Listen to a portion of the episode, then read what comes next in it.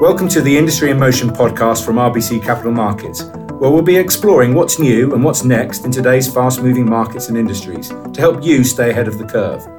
Please listen to the end of this podcast for important disclosures. I'm Michael Hall, Head of European Research at RBC Capital Markets. It's Tuesday, 29th of March 2022, and I've been joined by my colleagues James Edwards Jones and Emma Letheren, who cover the European consumer staples sector. Over the next 10 minutes or so, we'll be discussing the implication uh, of Russia's invasion of Ukraine for the European consumer staples sector. Companies like Nestle, L'Oreal, Heineken, and British American Tobacco. So, James, let's start with you. Which of your companies do business in Russia? Hello, Mike. The companies we cover are well spread geographically. That means most of them have had some sort of exposure to Russia and Ukraine up until now. I say up until now as quite a few have announced plans to divest their Russian businesses recently. For example, the most exposed in our coverage has always been Carlsberg, the market leader in both Russia and Ukraine, with a share of the beer market between a quarter and a third.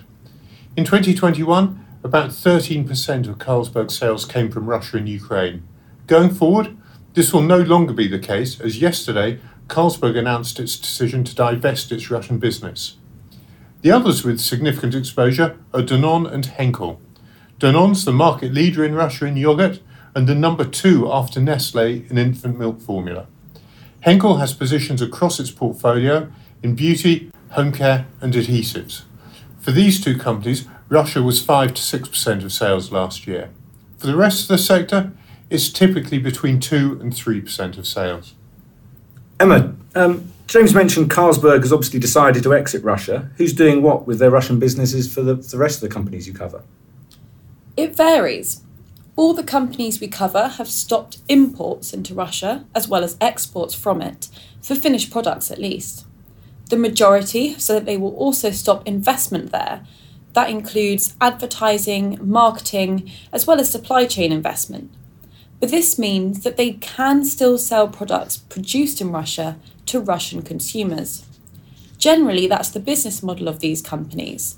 They produce locally for local consumption. There's not a huge amount of shipping products across borders going on. So, this amounts to most doing something less than a complete cessation of business in Russia. But that's not the case for everyone. The tobacco industry led the way, with Imperial Brands and British American Tobacco both saying they were going to stop doing business in Russia altogether.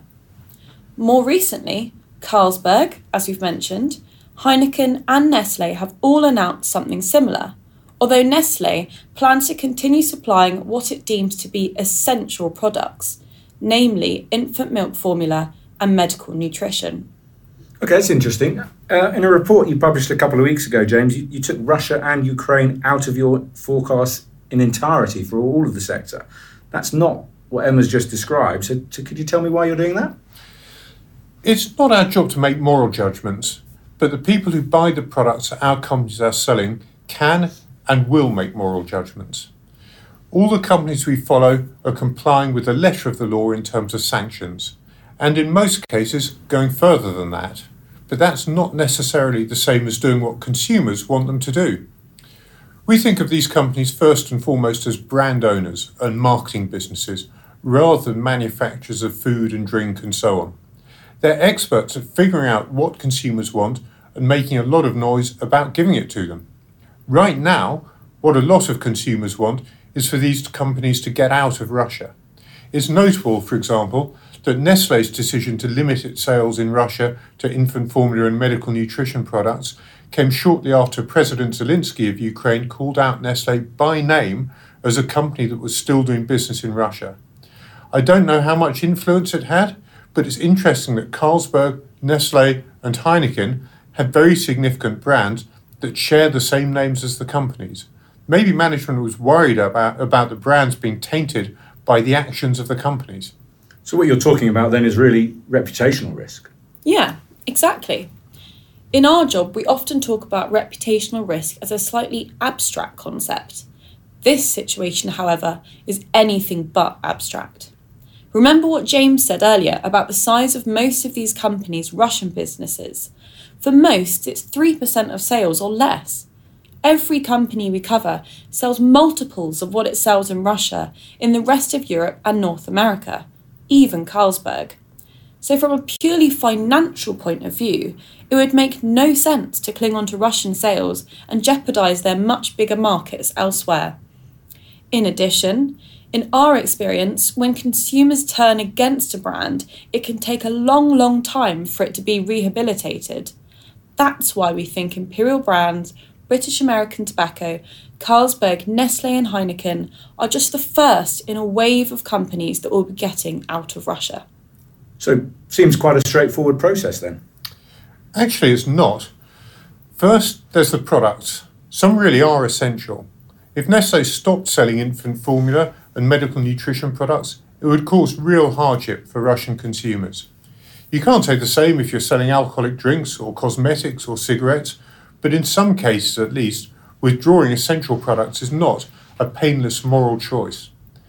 Then there's the question of what happens to the assets, not to mention the employees, of a business that shuts up shop. On the assumption that the Russian government is not going to be sympathetic to companies that simply hand back the keys, it seems probable that their operations will be nationalised, effectively making a significant financial contribution to the Russian government. The best solution we can think of is to transfer the assets to, to the employees, but this has problems of its own. It ensures the continued supply of the very products that the owners were trying to prevent. And what about the brands? If this is all done acrimoniously with a hostile government in Moscow, are brand owners going to be able to withdraw the brands and prevent the new owners continuing to sell them with impunity? Okay, so there's, there's clearly no easy answer then to the many questions uh, being posed here. But it does seem, from a PR perspective at least, companies like L'Oreal, Unilever, Danone, and Reckitt are running severe risks to their reputations by doing very little, or less than the others have done. Moving on, then, let's talk about the. Uh, we've talked about the sales impact. What about profits? Ultimately, if these companies' sales in Russia go to zero, their profits are going to zero as well.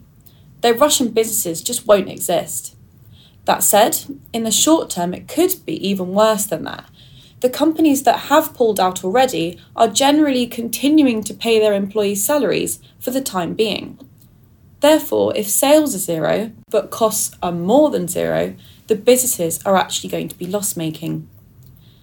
And even the companies that are continuing to do business in Russia are mostly saying that either businesses are not going to make any money this year, or if they do make any profit, that profit will be donated towards humanitarian efforts in Ukraine.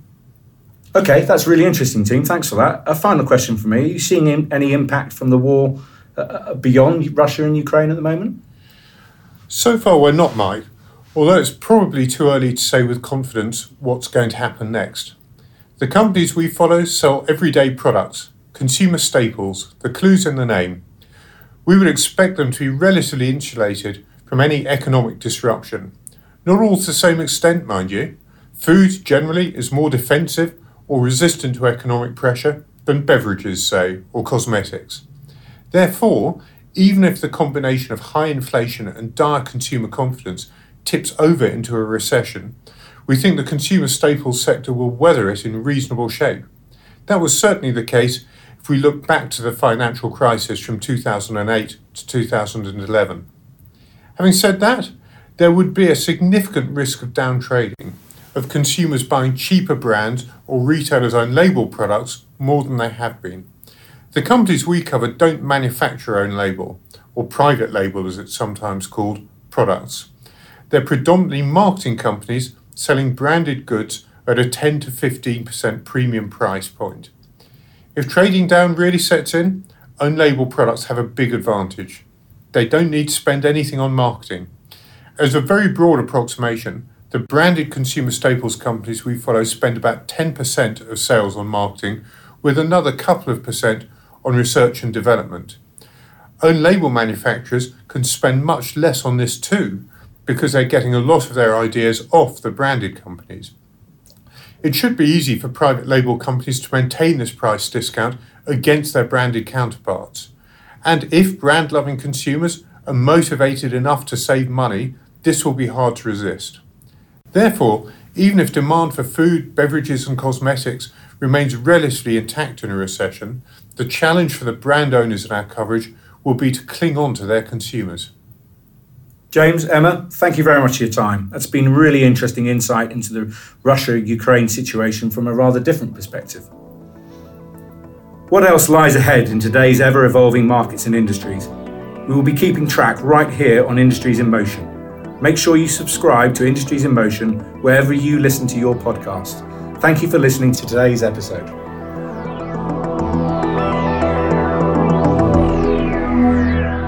This content is based on information available at the time it was recorded and is for informational purposes only. It is not an offer to buy or sell or a solicitation, and no recommendations are implied. It is outside the scope of this communication to consider whether it is suitable for you and your financial objectives.